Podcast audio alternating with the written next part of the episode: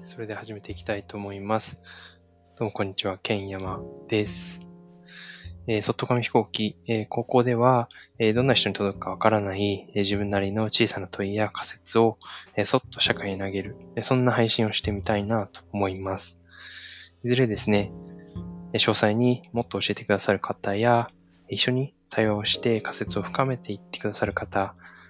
に届けばいいなと、わずかな期待をしながら配信していきたいと思います。それではよろしくお願いします。はい。それでは、えー、本題に入っていきたいと思います。えー、前回に引き続きですね、えー、自分の置かれた、え環境の理由を、え自分の外に、え置こうとするのは何でなんだろうっていうテーマでちょっとお話を、えさせてもらっておりました。で、なかなかいろいろちょっとお話がですね、えいろんなところに行きつつ、まあその、そもそも、えっ、ー、と、様々な事象において、こう、自責になるべきなのかとか、なんか自責に、うん、すべての領域になるのって結構大変だよね、みたいなお話とか、あったりしたかなと思います。で、さっき、えー、先ほどちょうど、えっ、ー、と、そうですね。えっ、と、それぞれの、えっ、と、なんでしょう、幸福、えー、てかそもそも、えっ、と、なんか自分が不満になるとか、えっと、自分の立場に満足できないっていうのは誰かと比べてるからだよねっていう話になって、で、えっと、その比べるのってなんでなんだろうっていうと、まあ、なんか前提として、えっと、自分とその人って同じであるっていう前提があるから、すごくその、そこの、なんだろう、ギャップに苦しむんだよね、みたいな話があったかなと思います。でじゃあ、まずそこから、えっと、お話ししていきたいのは、えっと、実際その、それぞれ、なんていうかな、みんな違うんだよ、みたいなことを前提とするために、なんかできそうなことというか、なんか全員ができそうっていうよりは、まず自分たち、なんかこういうことすればできそうだな、みたいなのってなんかアイデアありますか？ああ、他の人とこう、自分を比較しないで済むぐらいまあ、そうですね、違うっていう前提に立つための工夫、ね、そうですね。そうですね。そんなのあるのか、ちょっとわからないですけど。うん、まあね、なかなかそのみんなで用意どんで一斉主義的にあの教育もなされて、まあ、ある意味、あの社会人もそうやってきてるから、まあ、相当意識的にならないとそれはできないよねっていう話ではあるんだけど、でも、なんだろうな、あの、うん、一つは、やっぱり、えっと、人とすごい深く話してると、はいはいはい。違うなってわかる気がするんですよね。例えば一つ。そんなことでも。なんか僕僕は、僕はそれですごい感じるところがあって、あの、なんだ人と話すときになんか共通点を探すというよりなんか違いを探すみたいな方が楽しいんですけどていうかあの共通点のが絶対少ないはずであってで、話しててやっぱりどんどんこう抽象的な話、まあ、いろんな仕事の話とかなんかね何でも恋愛観の話友人とか話していくと全然考え方違うとか。だからそれに気づけるとやっぱり全然違えなって思う。だからそのためには何だろうやっぱり人とよく話す。いろんな人いろんな人あとはまあ友人と改めて話してもいいし、あのでその時にどう思ったのとかどう感じたかとか、なんかそのあなたはどうしたかったのかとかなんかそういう感じのあの質問とかあのスタンスとかを聞,、聞いてったりするとあの本当に自分と違うっていうことが分かって、あのそうするとなんだろうな世の中ってなんだろうあのそういう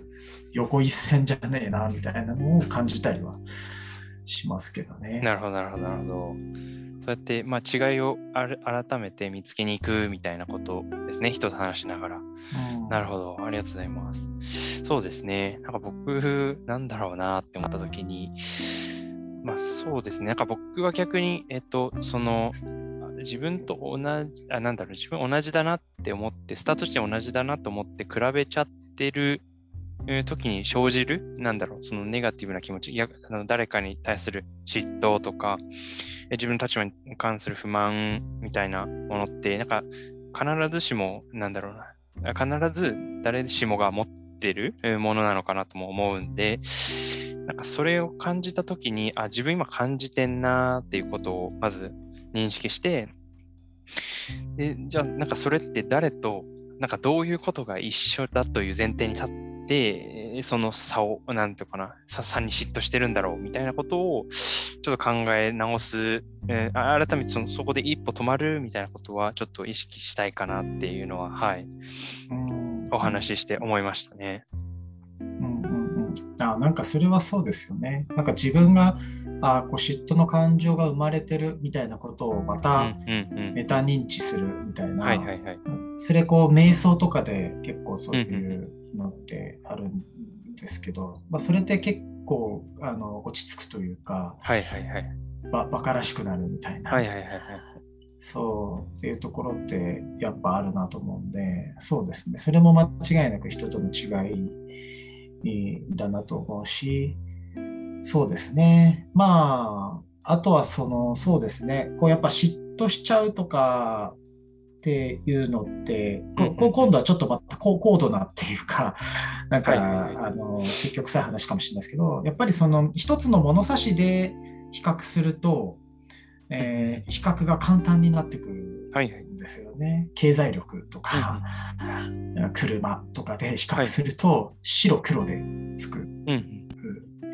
ん。ですけど、だからそれ仕事とかでやっちゃうとそうなんですけど、あのでも実はその仕事はバリバリでもなんか趣味は趣味で言うと全然自分の方が歌がうまいとかですね、あのゴルフが得意だとか、あとはあの家族でいる時にものすごく家族としょっちゅう旅行行ったりキャンプ行ったりしている、はい、けどあのあの人はなかなかその時間が取れてないとか、なんかこうあのまあ人生を決めうる要素とか軸とか、まあ、幸せだとかっていうのがどれだけこう多岐にわたるかみたいな、うんうん、そうするともうど物差しもう可能性爆発なんで、うんうんうん。比較をしてたらきりないし、まあ、絶対どっかで僕が勝ってて、はい、どっかでは彼らが負けててみたいな、本当経済、うん、あの経済指標なんて本当に一つでしかないみたいなことに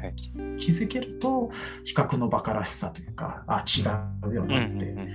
気づけるなとかって思ったりしました。なるほどですね。はいはいはい。まあ、その、なんだろう、定規の 定規いろいろあるし、なんかそこでそのいろんな上下当てはめると、その上下関係入れ替わるよね、みたいなところは、まさにそうだなっていうふうに思いつつ、結構その、なんかその定規の、なんだろうな、重要度みたいなのってやっぱり定規ごとにちょっと違う気もしてて、えー、そうですね。なんか、例えばその経済力って、まあ、なんでそんなに定規がその定規が大きいというか重いかっていうと、やっぱりその生きていくのにめちゃくちゃ必要なものとして、まあ、えっと、あるからっていうのはきっとあるよなと思うんで、なんか、そうですよね。こう、難しい。例えばなんか経済的に全然こう、自分ダメだけど、あるところでこう、なんかとてつもなくニッチな趣味で、で、その、とが、なんだろうな、こその定規ではすごいとんがってて、みたいな感じでも、じゃあ君は生きていけるの？ってなると、ちょっとこう、なんか対抗できないみたいなことって、やっぱりあり得るかな、みたいなところは、すごくありますよね。なかなか、そうですよね。難しいですけど、そう、うん、難しいですね。そうそう、そうそう。まあね、さすがに経済的なやつも、あまりにちょっとこう、他が首回んなくなるほどあの厳しいと厳しいよねみたいなのは確かにあるけど、まあなんかねあのある程度それぞれがあのなんとかなるぐらいまではいった後、はいはいはい、どの定規をその自分は重要とみなすかみたいなのはそれは誰にも決めさせないみたいな。なるほどなるほど。はいはい、世の中はテレビだなんだで高いバッグを買ったり、はいえー、いい。家に住んだりするのを幸せのあの一般的なものとしてよくやるけれどもそれは違うと。自分は違うこれなんだみたいなものを信じるからやっぱりどんなに苦しくてもギタリストはギタリストだし。なるほどなるほど。そうあのみたいななんかでもすごい輝いてて幸せだったりそういう世界があって。でその人にはまたそういう友達が寄ってきてみたいな、だからあのなんだろうな、やっぱりその、物差しを他人に預けないみたいな。物差しは俺が決めるみたいな。なんかそそういう感じだと、まあ、一緒になり得ない、比較になり得ない。はいはいはいはい。あの感じはあるかもなっていう。なるほど、なるほど、なるほど。ああ、はいはいはいはいはい。だから多分そのゴールドマン・サックスとかで超金持ちなんだけども全然友達もいなければそのか家族との時間も過ごせてないっていう人がこうお金は全然ないけどいつもそのなんだろうまあギタリストの例出すとそのギター弾いてて友達もいてなんかちょっと安酒だけどみんなでバーで楽しんでワイワイしてるみたいな人を目の前にしてでその人と喋った時にあのいやーすげえなお前金持ちで俺全然金ねえけどなとかって言ってんだけどすごい楽しそうみたいなのを見た時に多分そのゴールドマサックスの人はあのこの人と自分とその比較はしないというかある意味で負けてるというかまあそれ比較になっちゃうのかもしれないけど。そうそう。なんかこうそんな感じはあるんですよね。確かに確かに。だからきっとそうですね。まあ比較しないんじゃなくてめちゃくちゃ比較するってことなんでしょうね。いろいろな定規で。比較しまくっていろいろそのこっちのこの場面ではこっちが上とかっていうのをなんかやりまくるみたいなことなのかもしれないですね。あ、でもそうかもしれないですね。うん。うん、なるほど、なるほど。ありがとうございます。そうですね。ちなみにさっきちょっと話戻るんですけど、なんかあれですね、はいはい、もう一個最後考えておきたいみたいなお話あったのって。はいはい。そうですね。その、はい、まあちょっと話戻して、まあ結局その、どうこうスケープスケープスケープゴートを置かずにいくかとか、まあ、要は他に理由を置かないで生きるか、うん、まあ、結局それ自責になれるかどうか、はいはいはい、みたいな時に、そのまあ何にでもだ誰でもすべ全ての人を自責っぽい人間にするのは無理みたいなところがありますと。でまあでもその少なくともこのこの音声が届く人とか、あと僕たちは、じゃあどう自責になるかみたいな話したときに、そこにも結構、その内的世界にも難しさってあって、その全てのことに等しく自責にはなれないみたいなことってやっぱりあると思っていて、だから、その、やっぱり自責になるところと、あとはでも多責になるところ。で多席になってももうそれは許可あのしても良いところ。あのそれをどう置くかみたいな話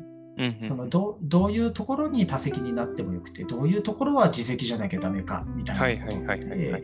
そのどう考えればいいんだろうみたいなのはちょっとなんか最後気になるところですね。ああなるほどですね確かにそうですよね。まあ、ちょっと全部にこう、全部っていうのは、きっとエネルギーがめちゃくちゃ必要になっちゃうから、そうですよね。ちなみに、あれですか、岩永さんだと、なんか、なんだろう、ここには、その、すごく自責というか、なんかそういう、なんとか、ちゃんとそこをウォッチしてますっていうのは、何があるんですかね、岩永さんで言うと。まあ、環境っていうのは一つありますかね。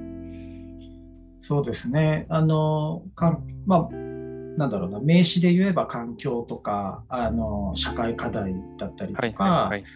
あとはやっぱりその思想的なところですよね、まあ、資本主義であったりとか、まあ、もちろん社会主義、共産主義とはみたいなところとか、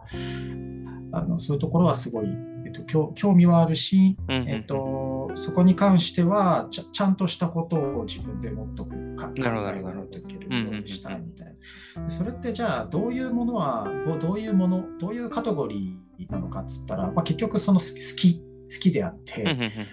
で、あとポイントはその、なんだろう、えっ、ー、と、まあ、なんて言うんだろうな、そ、それを、まあ、言ってしまうと、ある程度うまくできる分野というか、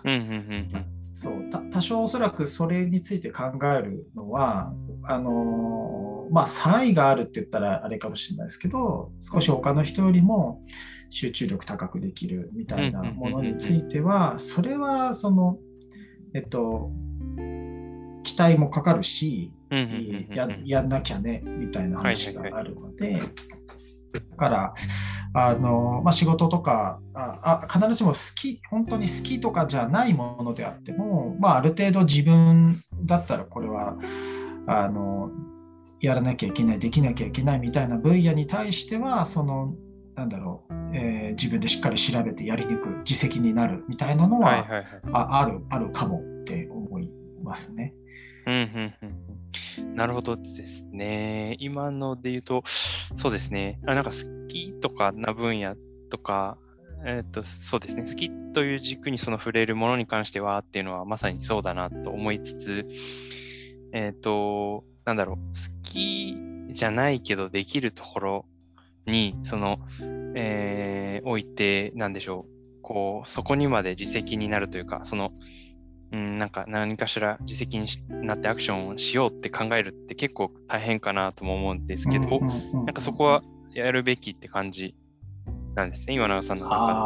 あああの、もう少しこう、今の問いのおかげで解像度が上がら上がりそうなのは、その、なんだろうな、好きでもないもので、はいはいはい、えっと、そして自分ができるものでもないもの。で、については多席でいいというか、はいはいはいはい、はい、とは思っていて、まあ、必ずしもそれが好きかというと、超好きとかではないんだけれども、でもできるもの。多分他の人より自分の方がうまくできて、で、プラスだけど、まあ、やっぱりその期待してもらっているものとか、あの、ギブができるケース。えー、そういう条件が重なるものは、まあ、自責になるべきで、まあ、言っちゃうと、これのどどれにもならないものは、なんかもう思い切って多席みたいな感じが、なんか自分のスタイルかもってなんか思いました。ああ、なるほどですねあ。ありがとうございます。そうですね。なるほど、なるほど。でもなんか、えっと、そうですね。私は、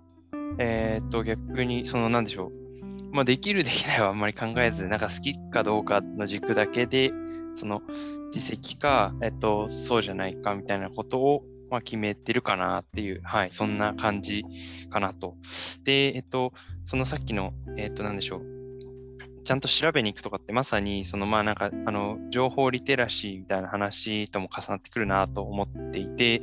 で僕がそのこれもともとこの放送を最初に始めた情報リテラシーとはどんなものだろうっていうのを最初第1話でやらせていただいたんですけど、なんかそれと重なるというか、えっと、自分の軸をなんとなく作ってそこに、えっと、触れるものに関してはちゃんと情報を取捨選択していく、選んでいくみたいなことともなんかちょっと重なるというか近いかななんてことを、はい、思いながら聞いておりました。うん、うんそうですね。情報の取捨選択って好きなことじゃないと進まないですからね、なかなかね。深掘ろうともできなかったりもするし。そうですよね。確かに確かに。はいはいはい。わかりました。ありがとうございます。そうですね。ちょっとなんか、まとまったかはわからないですけど、まあでもなんかそうですね。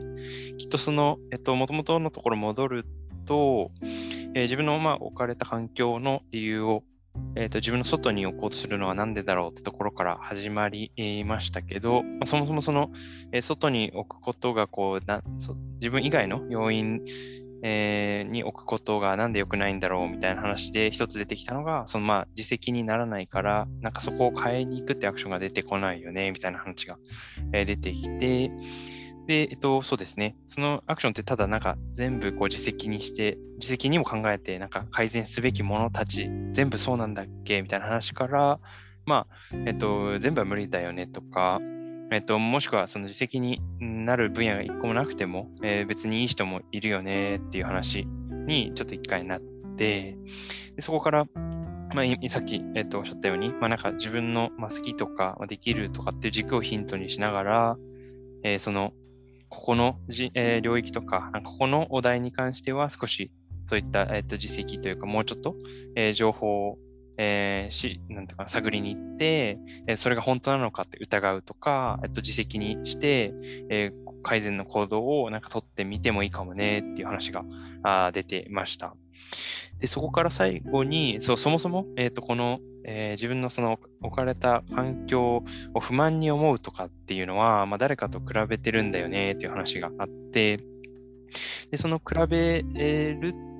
ってことじゃなくて、もうちょっと自分の中に幸せをなんか見つけにいけないのかなみたいな話もあり、で、えっ、と、そうですね。それ、えっ、と、まあ、なぜそれが起きてるのって話で、えっと、まあ、他人と比較してるから、えー、だよね。で、その他人と比較するのは、えっと、自分とその人がまあ同じカテゴリーというか、同じだからだよね、みたいな話があり、で、そうですね。えっと、じゃあ、それぞれがなんか違うっていうのを認識するのはどうすればいいんだろう、みたいな話になり、そうですね。で、えっと、その、まあ、違いをその認識するために、えーまあそ、それぞれがその違うってことを、なんでしょう、自分が、えっと、そういったネガティブな感情がこう生じたときに、あ、なんか今って、えっと、相手と同じ土俵で、こう、えっと、なんか認識して、こういうネガティブな、えっと、気持ちが生まれてるんだなっていう言語化をするだとか、あとはそうですね、そもそも、えー、定規いろんなものあるんだよっていうのを実感するためのアクションとして、まあ、人と、えっと、話すとかっていうのも、まあ、大事だよね、みたいな。なんかそんな感じになりましたかね。あありがとうございます。なんかいろいろきれいにまとめてくださって、あのまさにそんな流れだったと思います。ありがとうございます。じゃあちょっと、ちょっとそうですね、この放送がなんかどんな感じになるのかちょっと楽しみですけど、まあ、いや、いいんじゃないですか。はい。まあ、ちょっと初めての対話会ということで、いろいろとご協力いただき、ありがとうございました。いえいえ、こちらこそありがとうございました。はい、楽しかったです。はい。では、ありがとうございました。はい。ありがとうございました。はい。ということで、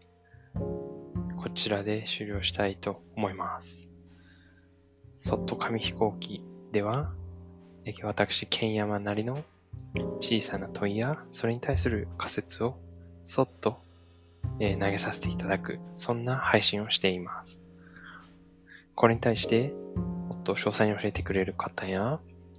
こういう観点で考えたらいいんじゃないの？っていうふうにアドバイスくださる方や、もしくは一緒に対話をして深めていってあげてもいいよっていう方がいらっしゃいましたら、これ以上嬉しいことはありません。もしコメントや感想がいただけるのであれば、Twitter や Gmail、えー、何でもいいのでくださると非常に嬉しいです。それではありがとうございました。